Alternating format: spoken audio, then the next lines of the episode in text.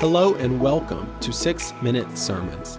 This is where we explore the Word, learn the truth, and grow in grace, six minutes at a time. I'm your host, Cameron O'Daniel.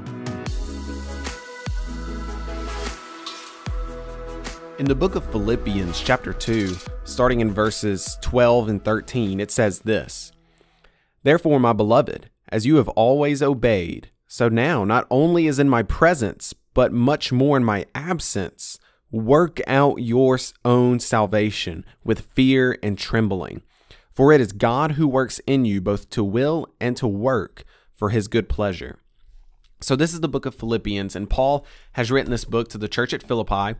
And I believe we discussed this yesterday, talking about how Paul is writing to encourage these Christians to live for the Lord and to honor him and talks about how we are righteous through the faith that we have in Jesus Christ. But here we have Paul explaining or, or really encouraging the Christians in that area to work out their salvation. Paul is not there with them. He, he says that at the beginning of the verse, as you have always obeyed, so now not only in my presence, but much more in my absence. So he's saying, Look, I'm not there with y'all, and so I'm not there to keep an eye on y'all to make sure that y'all are doing what you're supposed to do, obeying God the way you're supposed to do it. So when I'm there with you, you do good, you obey God, whatever. But when I'm absent, you should do the same thing. You shouldn't stop obeying God. You should not stop living for Him. But what is the encouragement? What is the specific thing that Paul is asking them to do while he's away? Well, he says it at the end of verse 12. He says, Work out your own salvation with fear and trembling. Now, this is not Paul saying, Work out your salvation to be saved, but rather he is saying, Work out your salvation because you are already saved. Think about it like this, and this may be a silly example, but when you go to the gym, if you go to the gym, you don't work out to get muscles. Okay? Now, hear what I'm saying. You already have the muscles. They're already there. They may be small and they may be weak, but you already have the muscles. You were working them out to make them stronger and to make them more pronounced. And it's the same way with our salvation. If you're a Christian, you already possess salvation. Working out your salvation does not mean that you gain it, but working out your salvation means that you make them more, you make your salvation more pronounced. You make it stronger. You make it more viable. You make it more valuable because you are working out what has already been worked in. And so when Paul gives the encouragement, the the exhortation to work out your salvation, he's not saying work out to be saved. He is saying work out because you are already saved. And he, and he speaks to this in verse 13. This is why we're using both of the verses, 12 and 13. He says, at the end of verse 12, work out your own salvation with fear and trembling. And then he says, For it is God who works in you, both to will and to work for his good pleasure. Now, I don't know about you, but for me growing up, when I would read these two verses back to back, because they're right next to each other, so obviously they're meant to be together, when I would read them, I would almost get confused. And, okay, I say almost get confused. I would get confused because I would read that it's that I need to work out my salvation, but then I would read that God works in me.